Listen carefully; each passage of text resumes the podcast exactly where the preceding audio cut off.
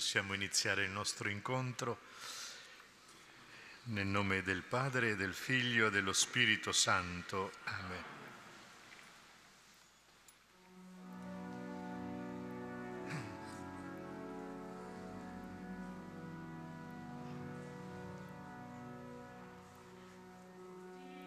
Oh, tu sei il mio Dio,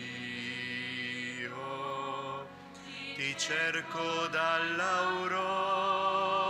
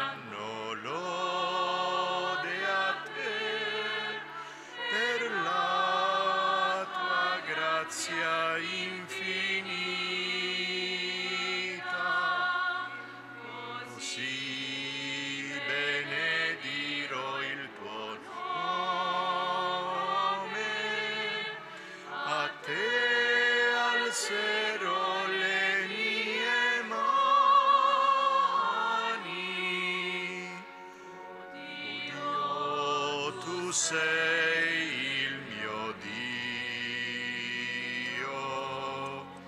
ti cerco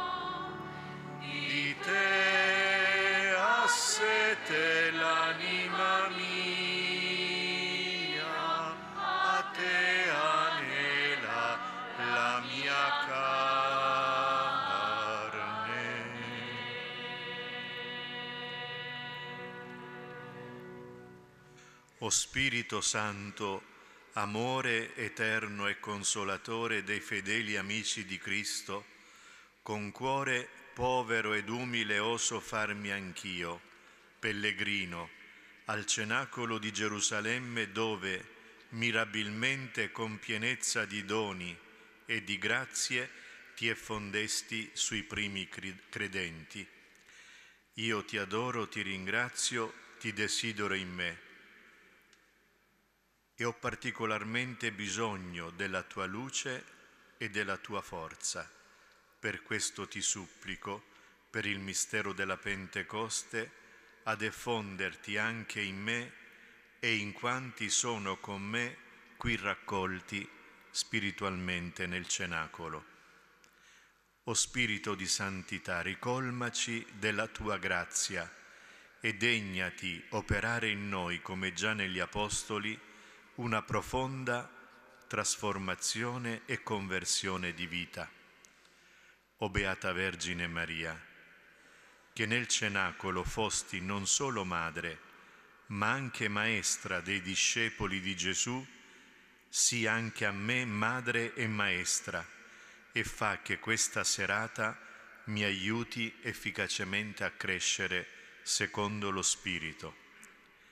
E voi, discepoli del Signore, pregate per me, che il fuoco del cenacolo sia acceso nel mio cuore e rimanga in esso sempre ardente fino alla Pasqua eterna.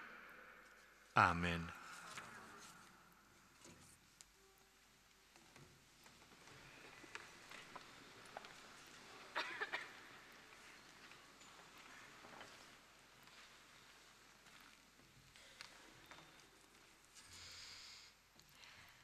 Dalla esortazione apostolica Gaudete et exultate.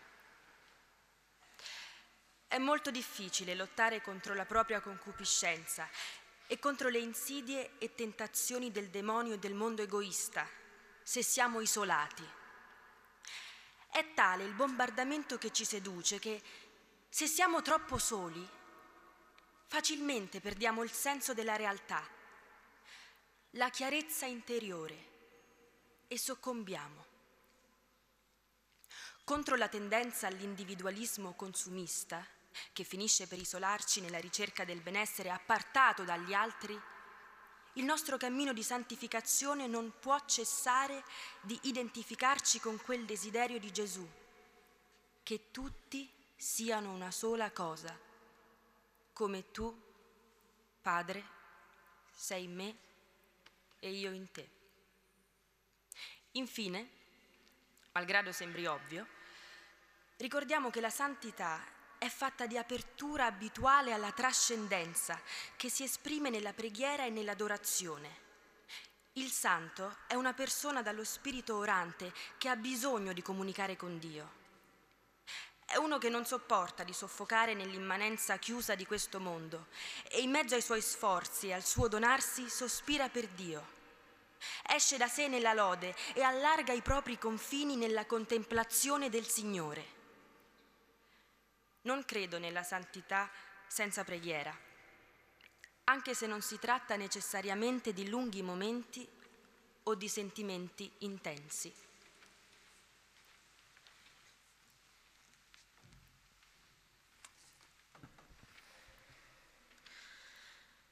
In tale silenzio è possibile discernere, alla luce dello Spirito, le vie di santità che il Signore ci propone.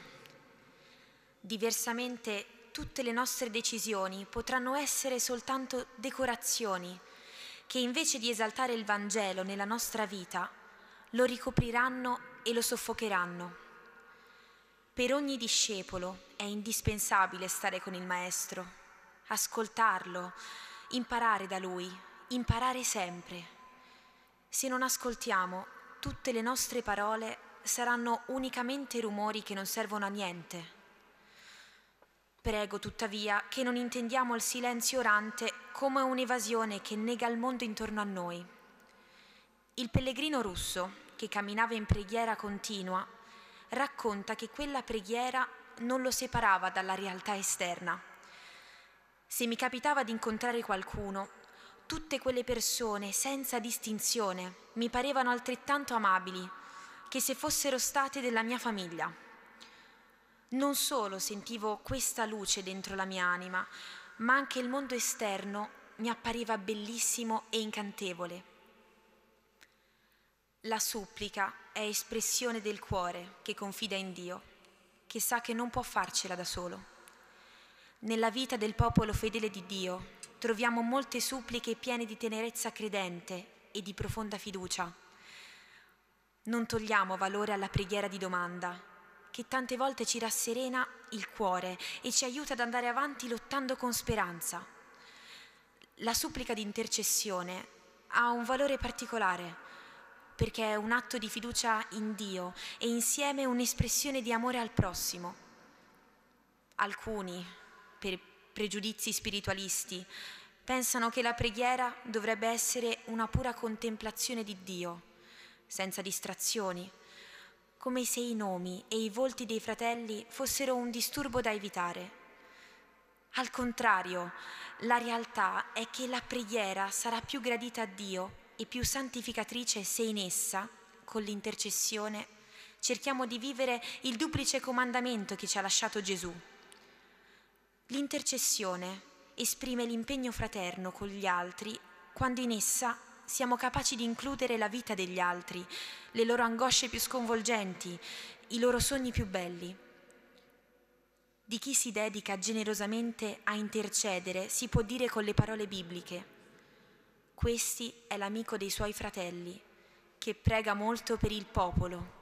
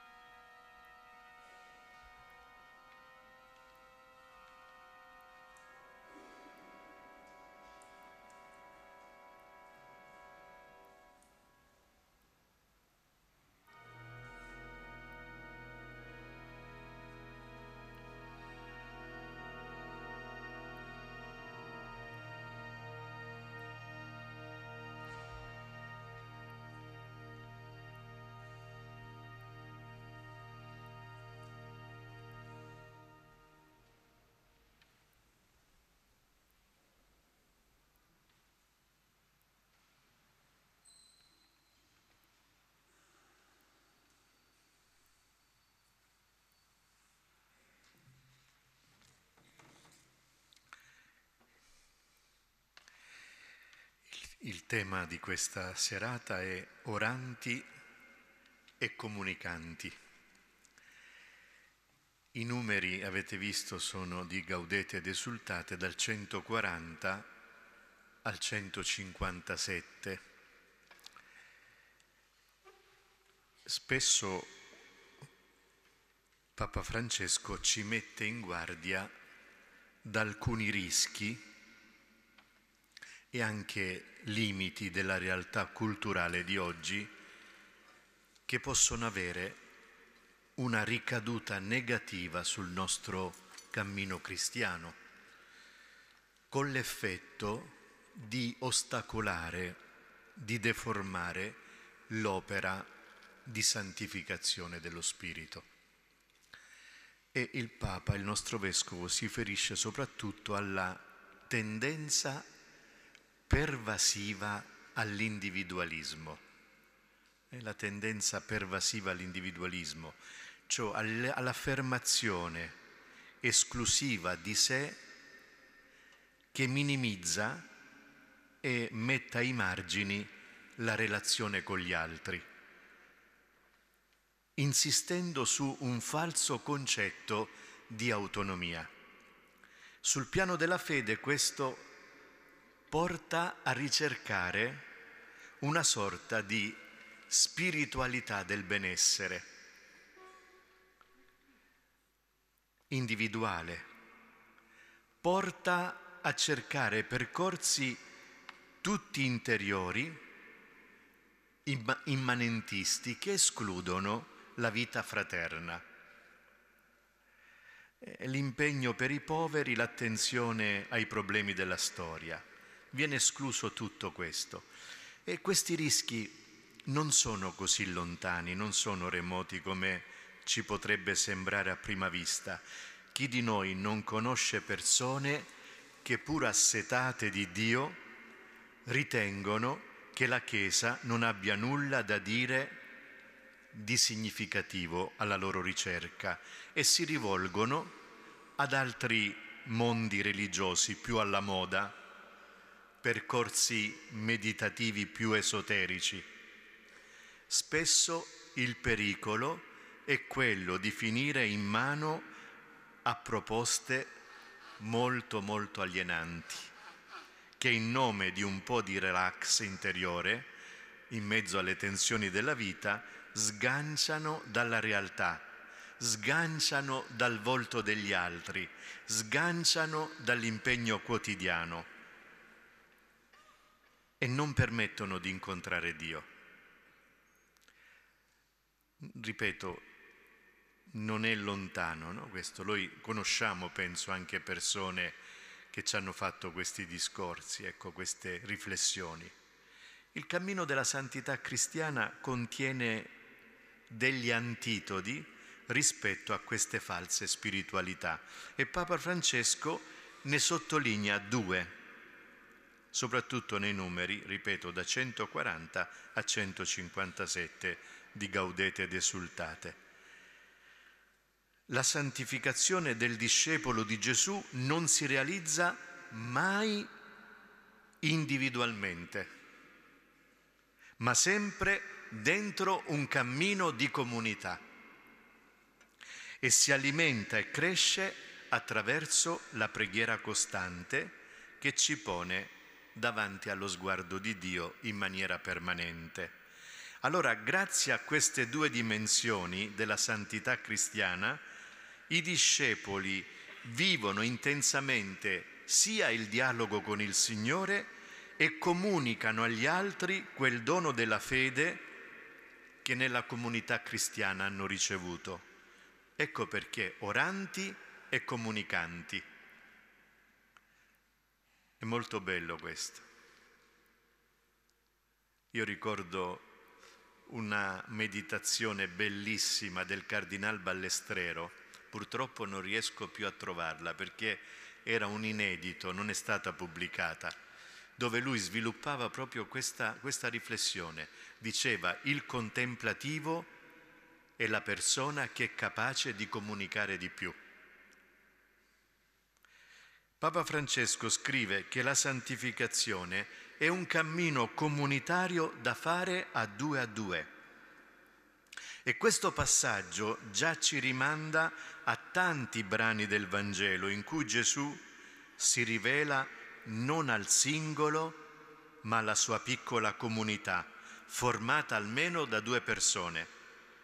Pensiamo alla trasfigurazione davanti a Pietro, Giacomo e Giovanni, oppure pensiamo ai due di Emmaus, dove due o tre sono riuniti nel mio nome, io sono in mezzo a loro. Quindi l'esperienza dell'incontro con il risorto può anche avvenire in un momento in cui il discepolo è da solo, certo. Pensiamo a Maria di Magdala nel giardino del sepolcro, ma non può mai essere un'esperienza solitaria, realmente solitaria. Ha bisogno di essere raccontata agli altri, ha bisogno di essere confermata, di essere compresa pienamente grazie alla condivisione con i fratelli. Pensiamo alle parole che i due di Emmaus si scambiano dopo l'apparizione del risorto. Non ci ardeva forse il cuore nel petto mentre ci spiegava le scritture? Quindi condividono quello che hanno sperimentato nel cuore durante il cammino, condividono quello che hanno visto mentre il viandante, loro ospite, spezzava il pane e ricordiamo, nonostante sia notte fonda, sentono immediatamente il bisogno di correre a Gerusalemme per comunicare la notizia agli undici e agli altri. Davvero il Signore è risorto ed è apparso a Simone.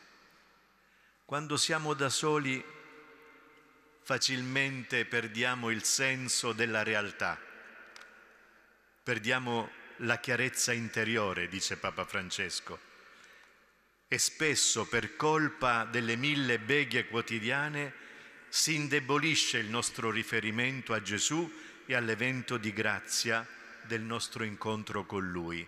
E da questa dispersione chi ci salva? La dimensione comunitaria della vita cristiana, nella quale la fede di ciascuno nasce è nella comunità che la fede cresce e si sostiene grazie alla fede di tutti. Per questo la comunità dei discepoli è chiamata a vivere e custodire quello spazio teologale in cui si può sperimentare la mistica presenza del Signore risorto. Questa è una frase di San Giovanni Paolo II.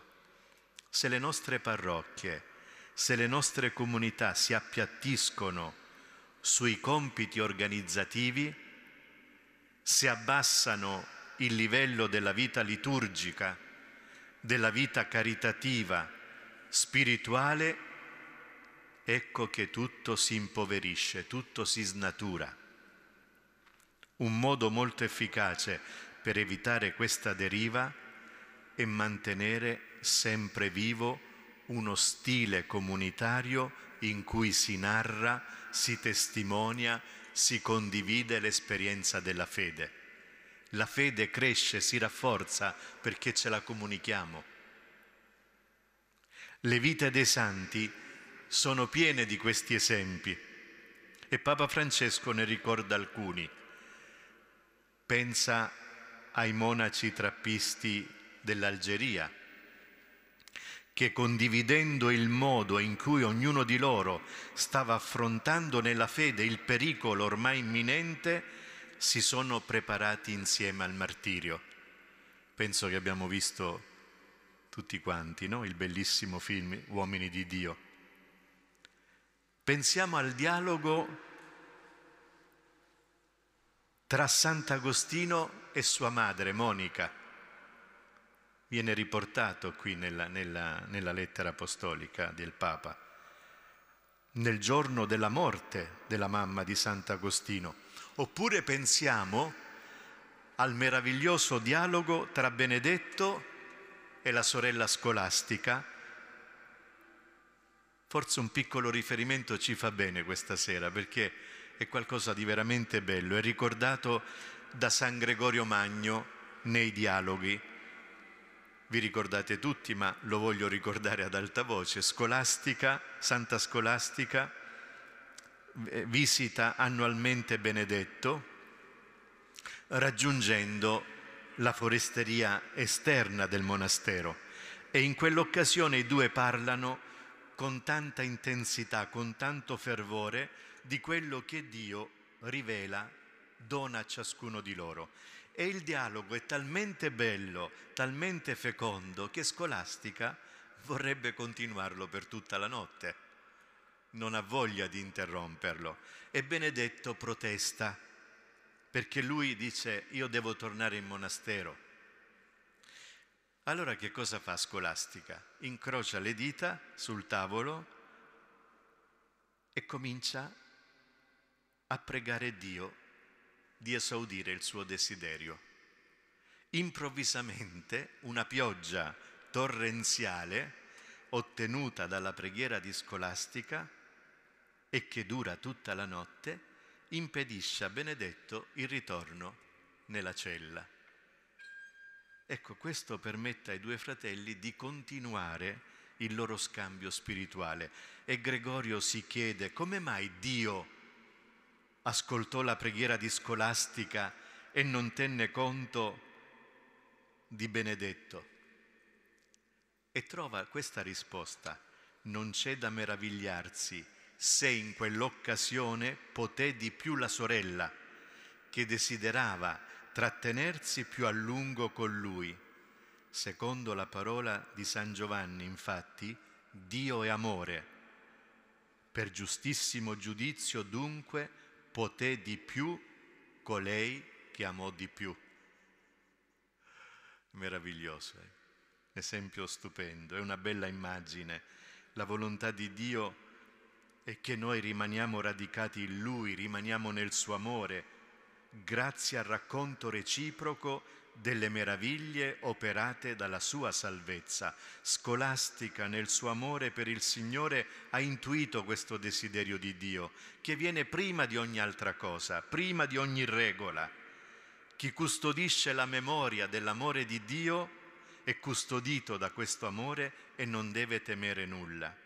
E non c'è da sorprendersi in questa prospettiva se le storie di santità possono allora diventare storie comunitarie di santità, famiglie intere.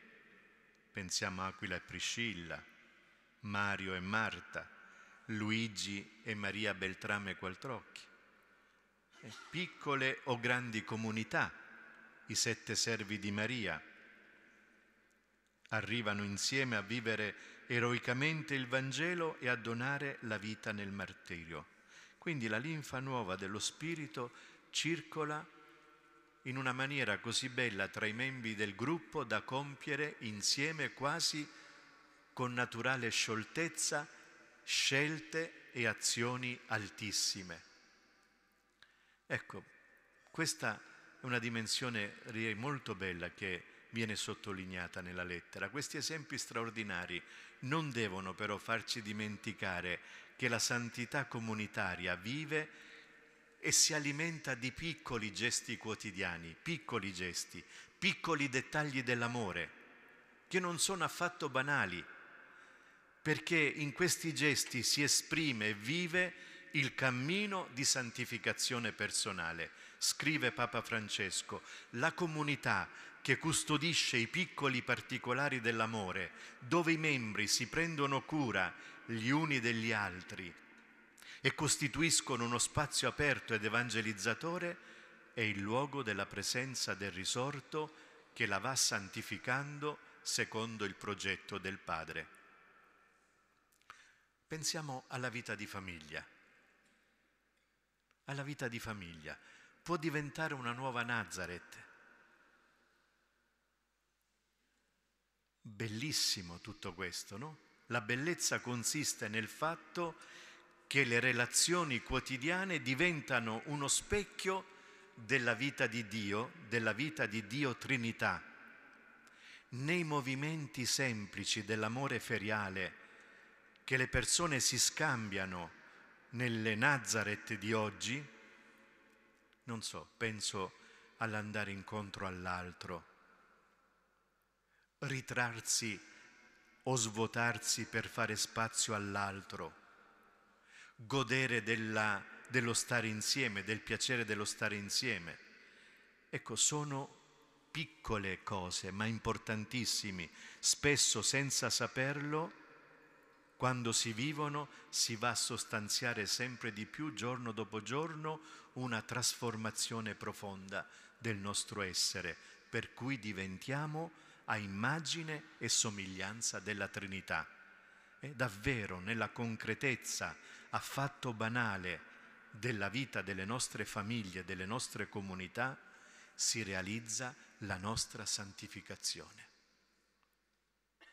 Ecco che, che dimensione bellissima. Questo eh, dobbiamo sempre aver paura quando si, si, si si prendono strade individualistiche, cioè sono, sono tremende, sono pericolosissime, sono infeconde, non hanno nessun risvolto positivo, non servono a niente. Per salvarci la prova del 9 è sempre la dimensione della comunità.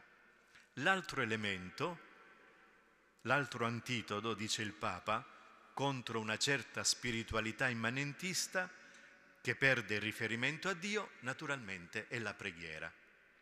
È la preghiera. In effetti, quando il nostro cammino spirituale si nutre della relazione quotidiana con il tu di Dio, quando si nutre del dialogo continuo con Lui, mantiene sempre una dimensione sana, incarnata. Incarnata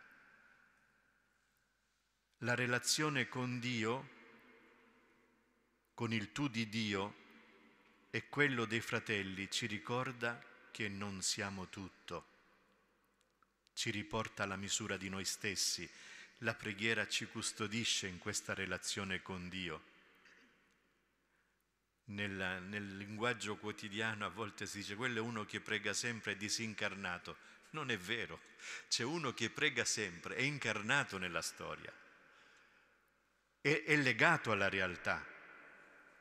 La preghiera ci custodisce in una comunione profonda, ci fa capire la vera relazione tra chi è Dio e chi siamo noi. E nella preghiera noi ci mettiamo davanti allo sguardo del Padre o al volto del Signore risorto per ricevere un cuore nuovo e perché la nostra umanità frammentata per le fatiche della vita o segnata dal peccato, possa essere da Lui ricomposta in unità. E qui vorrei fare una citazione di Papa Francesco, perché a questo punto della lettera il linguaggio diventa bellissimo, diventa confidenziale. Lui si rivolge direttamente a ciascuno di noi. Dunque, dice il Papa, mi permetto di chiederti, ci sono momenti in cui ti poni alla sua presenza in silenzio, rimani con lui senza fretta e ti lasci guardare da lui? Lasci che il suo fuoco infiammi il tuo cuore? Se non permetti che lui alimenti in esso il calore dell'amore e della tenerezza, non avrai fuoco e così non potrai infiammare il cuore degli altri con la tua testimonianza e con le tue parole. E se davanti al volto di Cristo ancora non riesci a lasciarti guarire e trasformare, allora penetra nelle viscere del Signore, entra nelle sue piaghe, perché lì ha sede la misericordia divina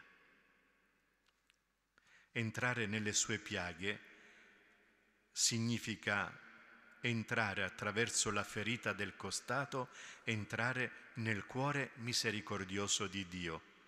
E in questo tempo di Quaresima l'ascolto del Vangelo, della passione di Gesù, anche attraverso la pratica della Via Crucis, ci conducono alla contemplazione attraverso il volto santo del crocifisso, alla contemplazione dei segreti di Dio Trinità, ci mettono in relazione e ci fanno partecipare alla potenza rigeneratrice del suo amore. Ecco allora il tema di questa sera molto impegnativo, molto bello. Niente del nostro cammino spirituale ci sgancia dagli uomini e dalla loro storia. Li portiamo tutti dentro. Tutte le persone che noi incontriamo le portiamo nella relazione di preghiera con Dio, perché non c'è dono divino che ci sia fatto solo per, per noi stessi, ma ogni regalo dall'alto chiede per sua natura di essere condiviso, chiede di essere donato ai fratelli. Quando si va davanti al Signore non si va da soli, si va con tutti quelli che abbiamo incontrato nella vita. E il fuoco dello Spirito che il volto di Cristo ci dona, per la potenza divina che contiene, spinge dentro di noi perché vuole essere comunicato a tutti nella gioia. E l'esperienza stessa ci insegna che in fondo, come dicevo prima, non comunica davvero se non l'uomo che lo Spirito ha trasfigurato. Il suo volto umano, già da solo, prima delle sue parole, esprime e comunica la luce che viene da Dio. Basta incontrarle queste persone, ci basta questo. Chi di voi non ricorda l'episodio che in tante altre occasioni ho citato, no? di quei tre monaci eremiti che una volta l'anno andavano dalla, dall'abate più anziano per chiedere consiglio sulla vita spirituale. Arrivati, il primo faceva una domanda e lui rispondeva, il secondo faceva la domanda, lui rispondeva, il terzo non diceva niente, in silenzio, e se ne andavano. Un anno dopo, di nuovo, ritornavano dal padre spirituale, la stessa cosa. La domanda del primo lui rispondeva, la domanda del secondo rispondeva, il terzo di nuovo niente. E così per diversi anni. Alla fine l'anziano monaco ha detto, ma tu perché vieni se non devi chiedere niente? E lui candidamente, a me basta vederti. A me basta vederti.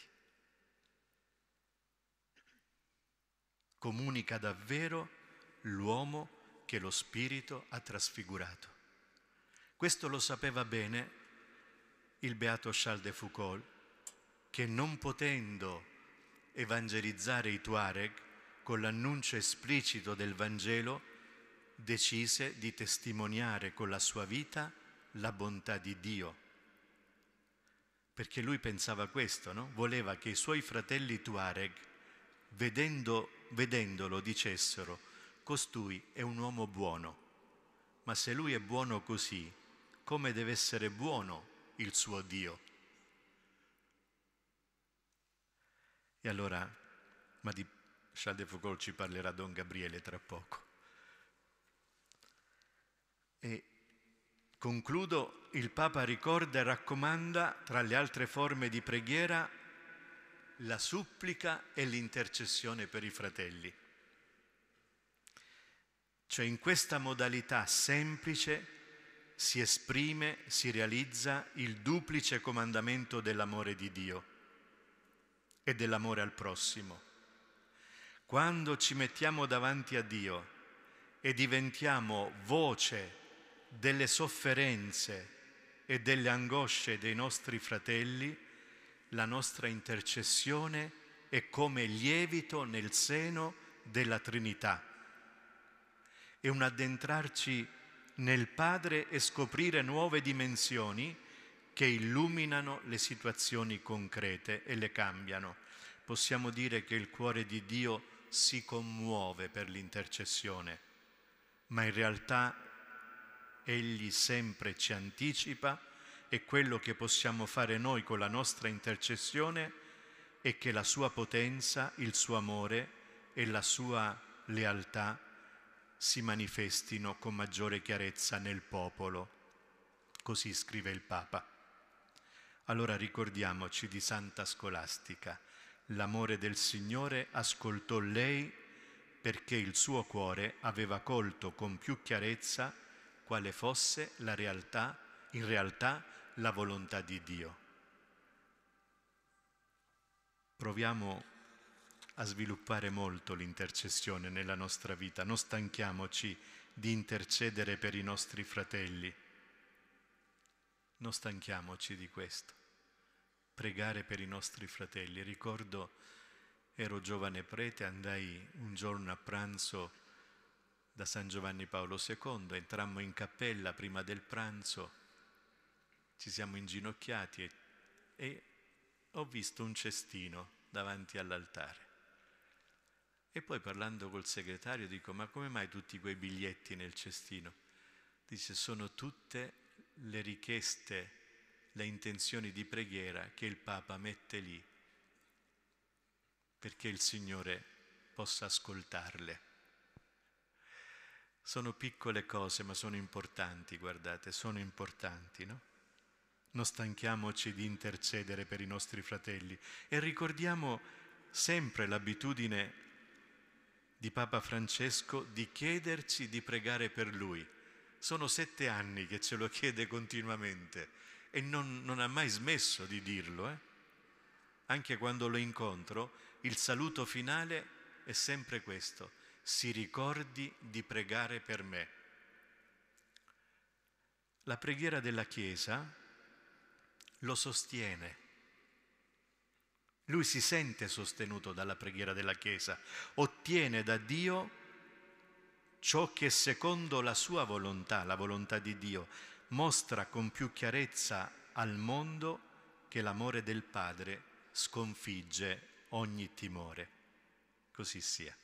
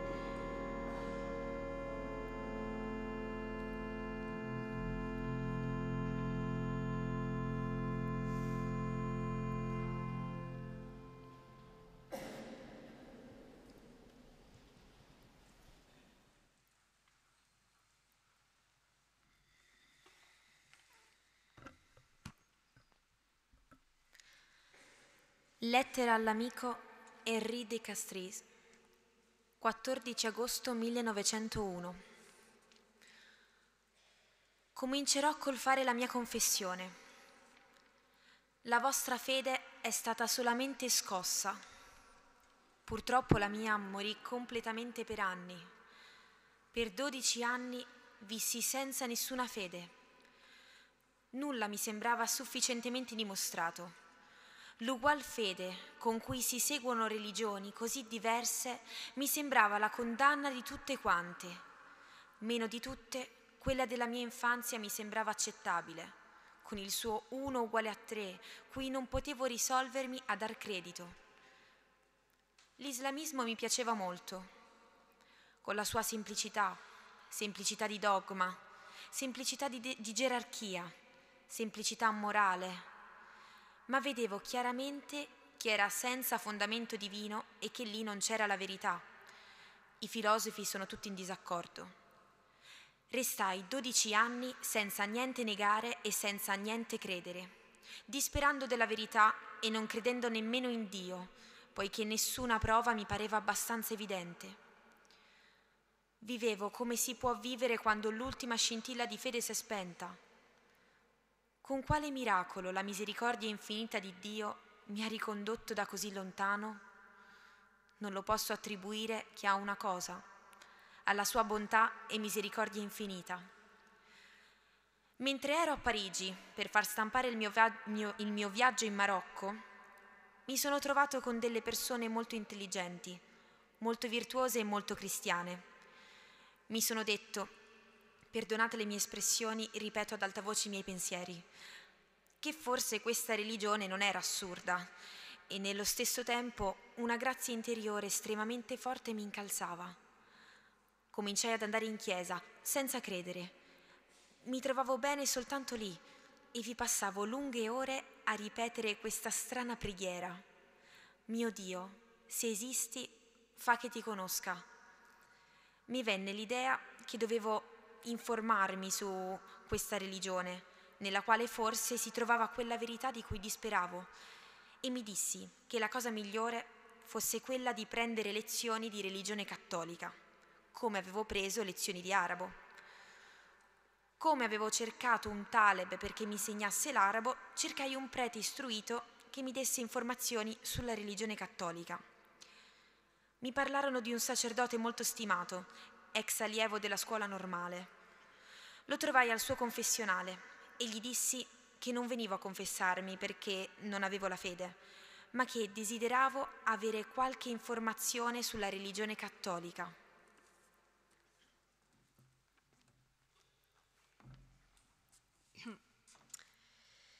Il buon Dio che aveva cominciato così energicamente l'opera della mia conversione, con quella grazia interiore così forte che mi spingeva quasi irresistibilmente ad andare in chiesa, la portò a compimento. Il prete, a me sconosciuto, quale, a, al quale egli mi aveva indirizzato, che univa a una grande istruzione una virtù e una bontà più grandi ancora, divenne il mio confessore. E non ha cessato di essere dai 15 anni che sono trascorsi da quel tempo, il mio migliore amico. Appena credetti che c'era un Dio, capì che non potevo vivere che per Lui. La mia vocazione religiosa risale allo stesso momento della mia fede. Dio è così grande.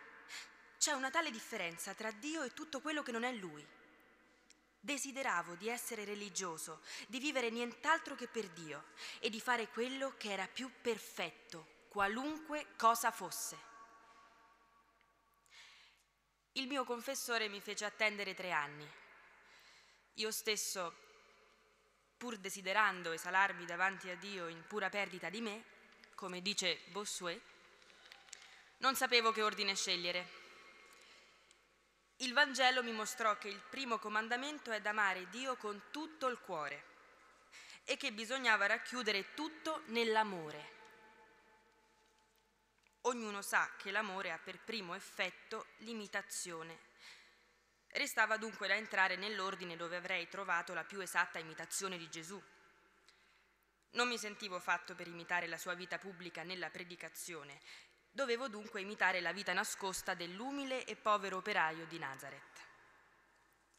Mi sembrò che nulla mi offrisse questa vita meglio della trappa. Là passai sei anni e mezzo, poi desiderando, per rassomigliare ancora di più a Gesù, uno spogliamento più profondo e un'abiezione più grande, andai a Roma e ottenni dal generale dell'ordine il permesso di recarmi solo a Nazareth e di vivere là sconosciuto, da operaio, col mio lavoro quotidiano. Ci rimasi più di quattro anni, in un ritiro, una solitudine, un raccoglimento benedetto, godendo di quella povertà e di quell'abbassamento che Dio mi aveva fatto desiderare così ardentemente perché l'imitassi. Da un anno ho ripreso la strada della Francia, su consiglio del mio confessore, allo scopo di ricevere i santi ordini. Sono stato appena ordinato prete e faccio le pratiche necessarie per andare a continuare nel Sahara la vita nascosta di Gesù a Nazareth. Non per predicare, ma per vivere nella solitudine, nella povertà, l'umile lavoro di Gesù, cercando di fare del bene alle anime, non con la parola, ma con la preghiera, l'offerta del santo sacrificio, la penitenza, la pratica della carità.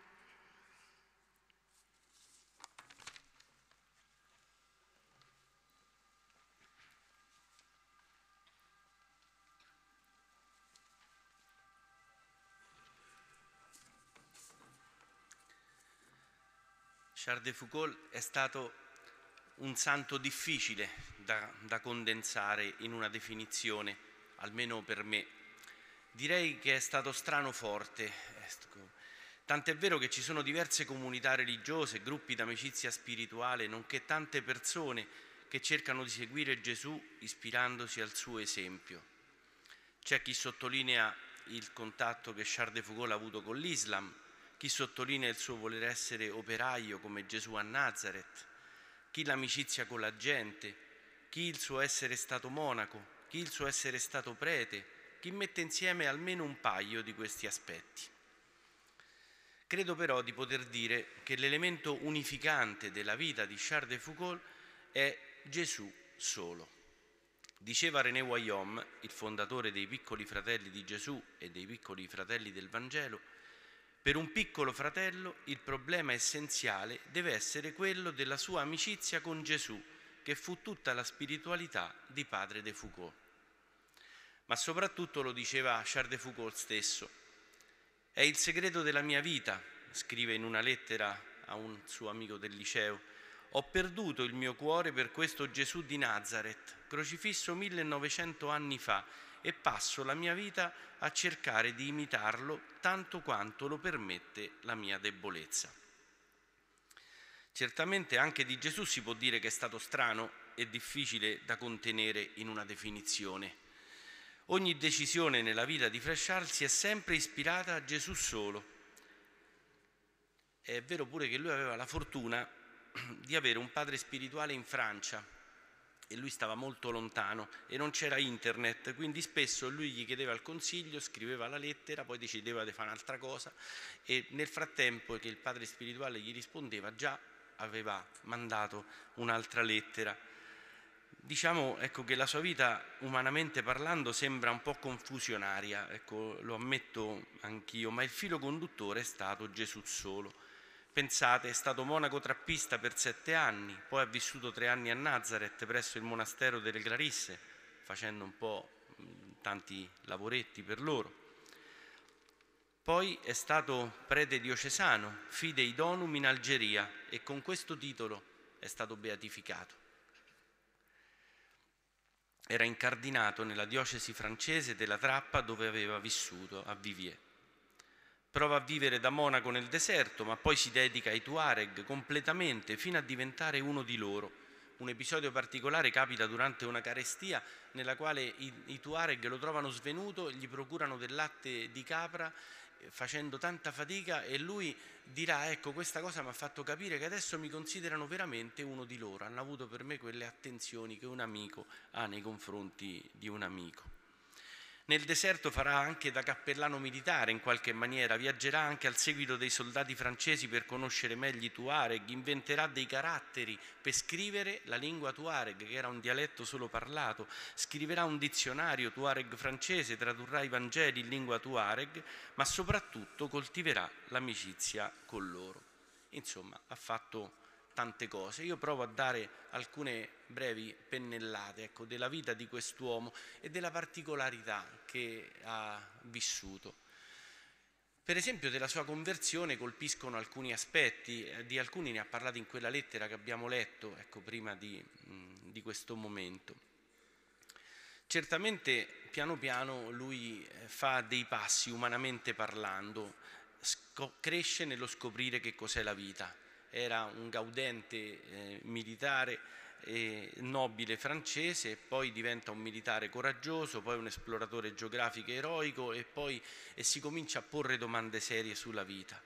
Poi elemento fondamentale per la conversione è stato che lui ha visto i musulmani pregare e era rimasto incantato dal fatto che cinque volte al giorno si mettevano a, a pregare e si rivolgevano a Dio.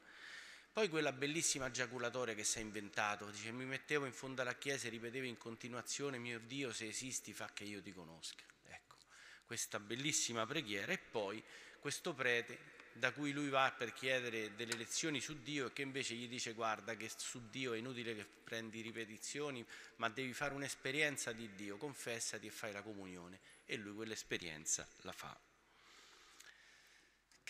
strana conversione, è vero che tutte le conversioni sono strane. Il suo versetto del Vangelo preferito, anche questo strano, io non ho trovato mai nessuno che mi abbia detto a me il versetto del Vangelo che mi è piaciuto di più è stato Luca 2, 50, 51, non perché non si ricordasse il numero, ma perché che cosa dice questo versetto? Parla del fatto che Gesù, dopo che i genitori lo ritrovano a 12 anni che era rimasto nel Tempio, scende ecco c'è scritto, discese con loro, tornò a Nazareth e stava loro sottomesso. E dice Charles de Foucault, qui c'è sintetizzata tutta la vita di Gesù, che non ha fatto altro che discendere. Discese per tutta la vita, discese incarnandosi, discese obbedendo, discese facendosi bambino, discese facendosi povero, abbandonato, esiliato, perseguitato, suppliziato, mettendosi sempre all'ultimo posto e poi ecco discese, discese, discese sulla croce. Ecco, eh, questo è, è, il suo versetto eh, preferito e lui cercherà di imitare Gesù discendendo. Inizialmente lo fa diventando monaco trappista e poi chiederà dopo alcuni anni di poter andare a Nazareth per vivere come Gesù a Nazareth. Nel frattempo, già da quando stava in monastero, comincia a scrivere la, delle regole perché lui avrebbe piaciuto, eh, avrebbe avuto il desiderio che qualcuno ecco, eh, potesse seguirlo diciamo, in questa sua avventura al seguito di Gesù. Poi, ecco, matura a Nazareth l'idea di diventare prete. E prima di tutto, prima la escludeva perché pensava che quest'idea l'avrebbe allontanato dai poveri, diceva ecco il prete non è come tutti i poveri, quindi non posso essere prete. Però poi pregando legge in sé il desiderio di essere prete per poter celebrare l'Eucarestia e imitare Gesù più perfettamente. Quando arriva la vigilia dell'ordinazione presbiterale si pone il problema, ecco, ma dove andrò? Tornerò a Nazareth? E gli vengono in mente ecco, i ricordi di quando era stato nel deserto del Sahara come militare, come esploratore. Sentite cosa scrive. Non sarebbe meglio come prima cosa andare in Terra Santa? No, una sola anima ha più valore dell'intera Terra Santa e di tutte le creature irrazionali messe insieme. Bisogna andare non là dove la terra è più santa, ma là dove le anime si trovano nel più gran bisogno. In Terra Santa c'è molta abbondanza di sacerdoti e di religiosi e poche anime da conquistare. Nel Marocco e nelle regioni limitrofe c'è un'estrema carestia di sacerdoti e di religiosi e un grandissimo numero di anime da salvare. La, la terra, qui anime. La abbondanza di sacerdoti, qui penuria. Quindi non va nel deserto del Sahara perché gli piacevano le dune, il silenzio, ma ci va perché sapeva che lì c'era un popolo che non conosceva Gesù. Ecco, e allora ci va e vive in mezzo ai Tuareg, che diventano i suoi fratelli. Ecco. E se possiamo chiamare Charles de Foucault fratello universale è stato perché lui è diventato fratello particolare di quei Tuareg, che nel 2005, quando è stato battezzato, canonizzato, sono venuti alla sua canonizzazione. Una delegazione di Tuareg erano presenti ecco, nella Basilica di San Pietro. Una cosa caratteristica della vocazione di Charles de Foucault è quello che un po' anche eh, Don Angelo ci diceva di questa santità che oscilla tra l'amore a Dio e l'amore al prossimo, la vocazione del pendolo.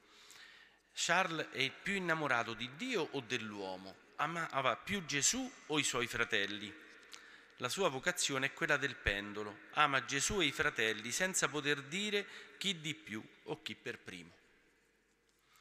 In una lettera del novembre 1959 a Giorgio Pecorini, Don Milani scrive E io come potevo spiegare a loro così pii e così puliti che io i miei figlioli li amo e che ho perso la testa per loro, che non vivo che per farli crescere, per farli aprire, per farli sbocciare, per farli fruttare.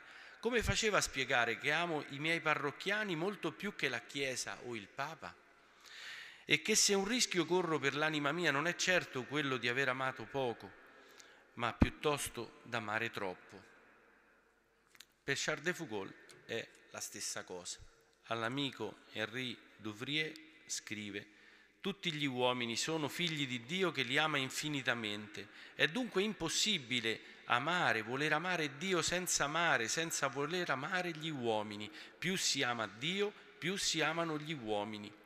L'ultimo comandamento di nostro Signore Gesù Cristo, qualche ora prima della sua morte, è stato, miei figlioli, amatevi gli uni gli altri. E da, è da questo che si vedrà che siete miei discepoli, se vi amate gli uni gli altri e scriverà a sua cugina Maria, mi vedo con stupore passare dalla vita contemplativa alla vita del santo ministero. Vi sono condotto mio malgrado dal bisogno delle anime, ti parlerò, mia cara, dei miei figli.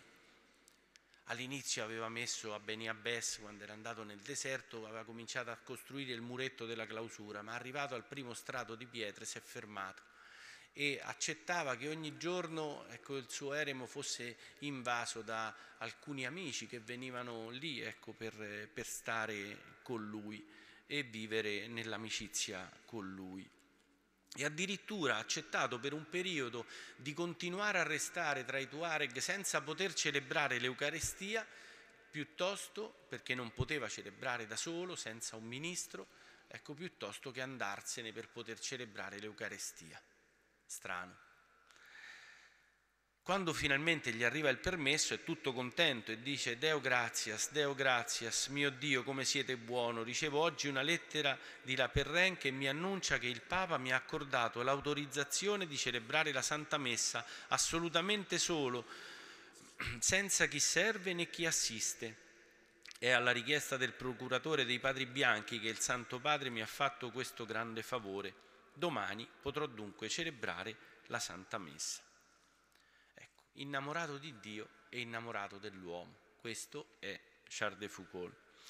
La presenza di Dio che non sempre sperimenta in pienezza, come tanti santi vivono grandi aridità. Scriveva a Nazareth, Gesù non è contento di me, aridità e tenebre, tutto mi è faticoso, santa comunione, preghiera, orazione, tutto, tutto, anche dire a Gesù che l'amo, bisogna che io mi aggrappi alla vita di fede. Se almeno sentissi che Gesù mi ama, ma lui non me lo dice mai. Una volta scriverà, dice, sentire che Gesù mi ama, sperimentare la sua presenza sarebbe il paradiso, ma il paradiso non è per qua giù. Ecco, e noi ci dobbiamo fidare delle parole del Vangelo che ci dice che Dio ci ama.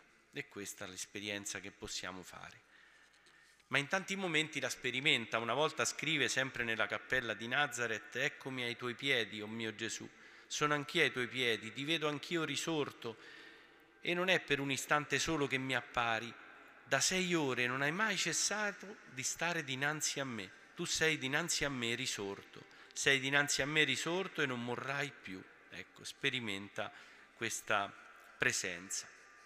E portare questa presenza è il compito più bello che avverte. Dice, se io andrò nel deserto del Sahara e porterò lì l'Eucarestia, ebbene io ho stabilito Gesù tra questo popolo.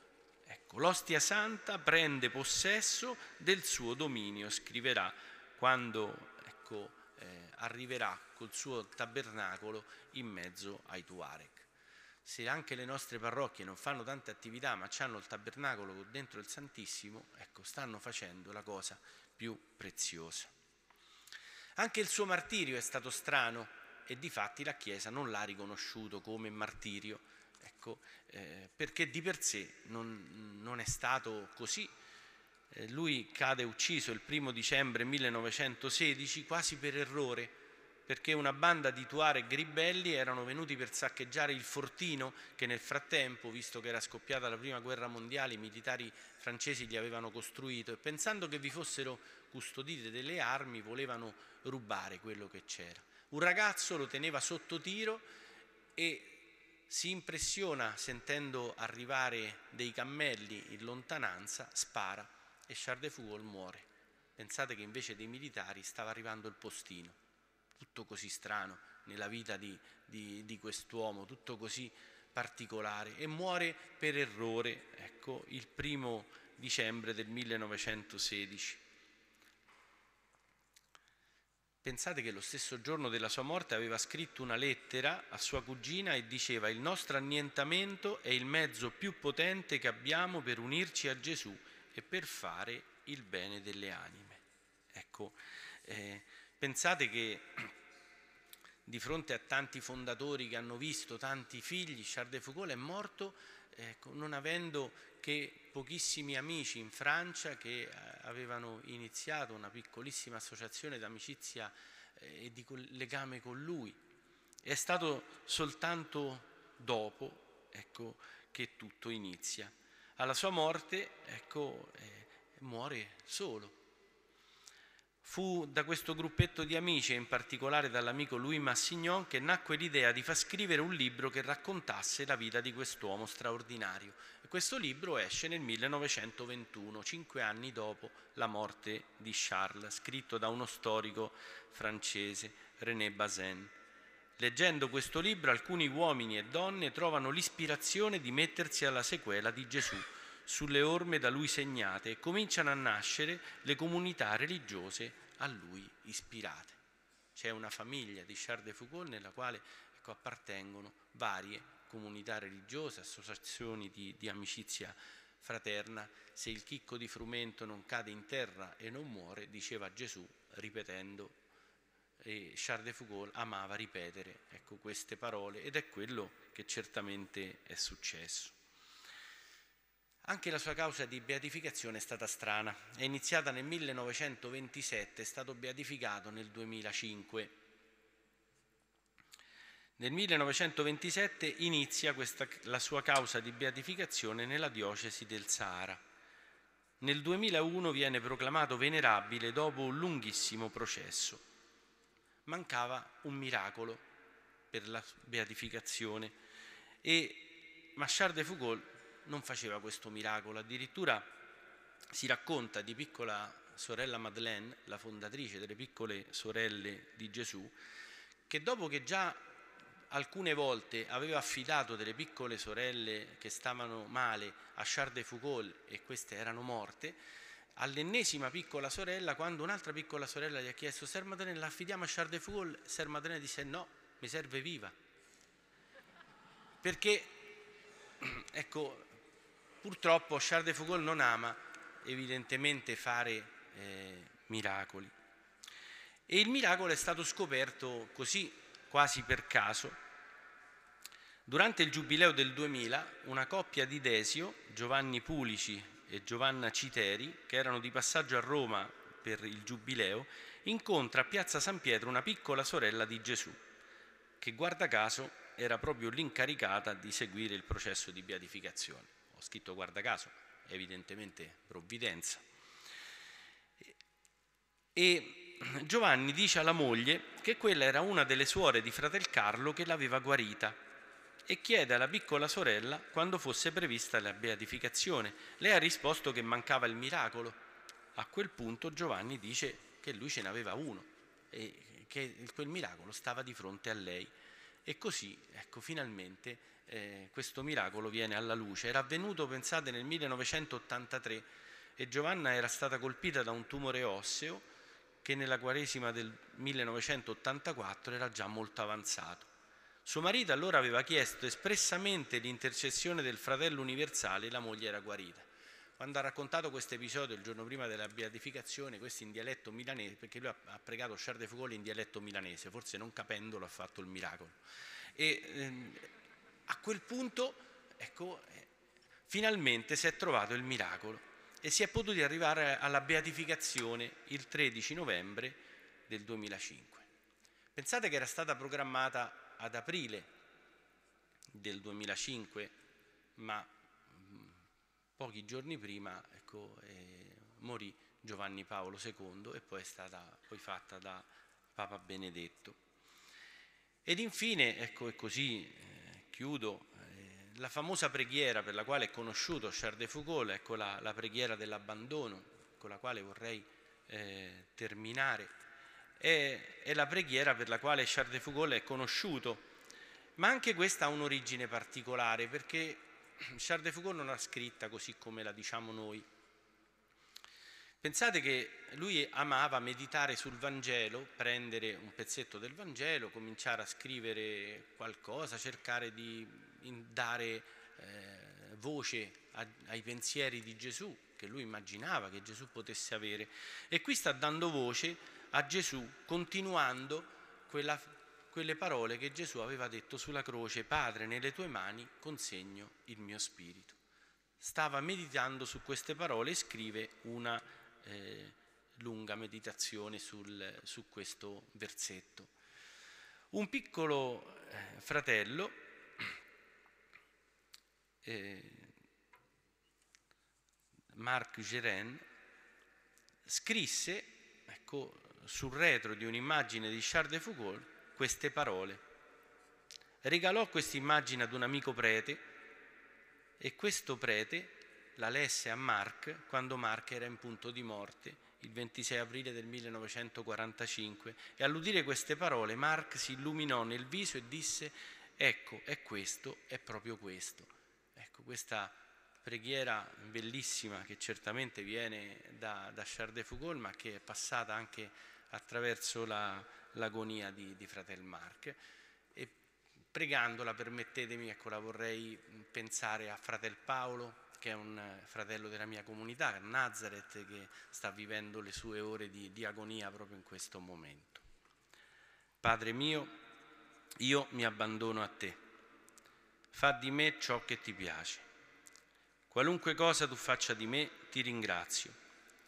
Sono pronto a tutto accetto tutto, purché la tua volontà si compia in me e in tutte le tue creature. Non desidero niente altro, mio Dio, rimetto la mia anima nelle tue mani, te la dono, mio Dio, con tutto l'amore del mio cuore, perché ti amo, ed è per me un'esigenza d'amore il donarmi, il rimettermi nelle tue mani senza misura, con una confidenza infinita, poiché tu sei il Padre mio.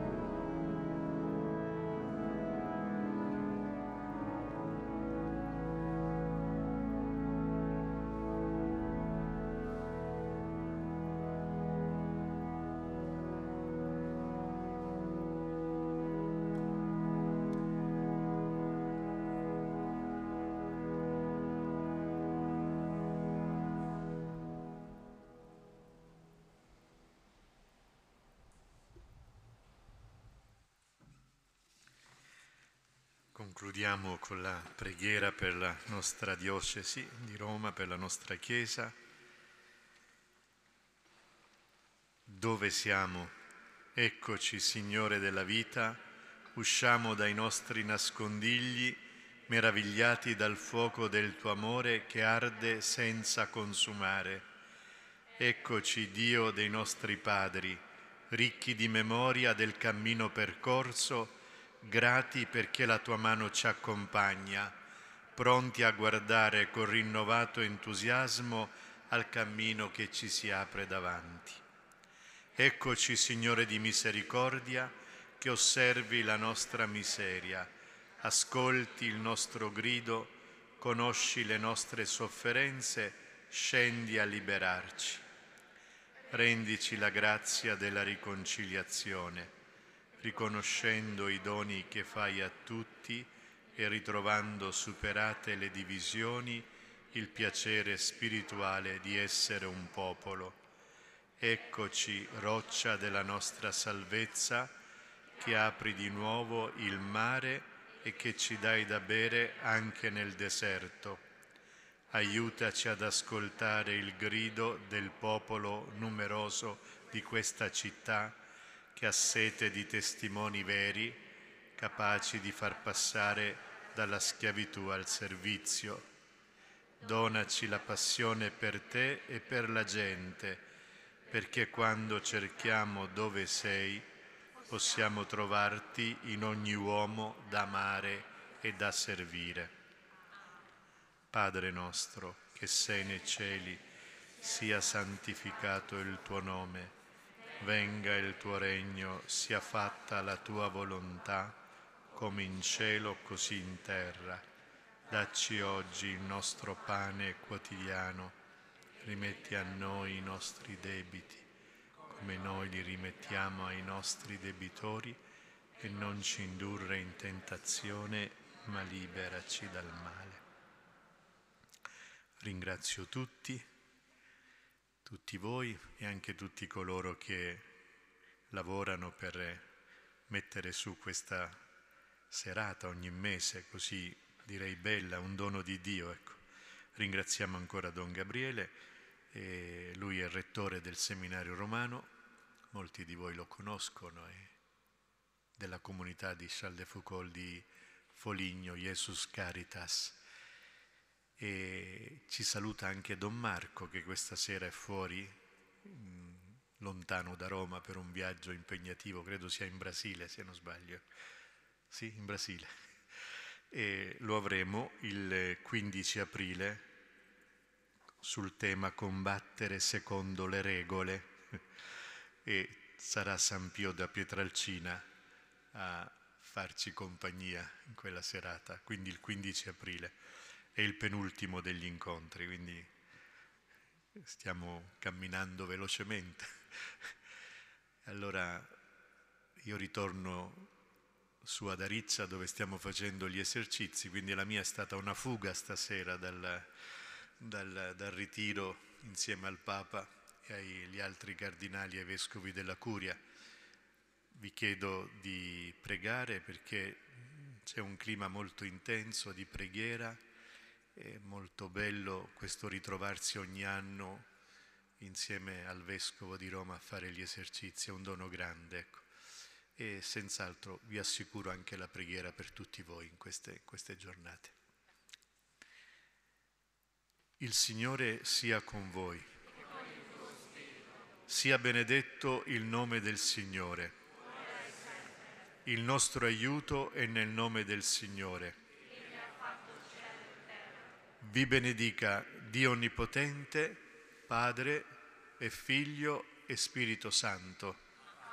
Andate in pace.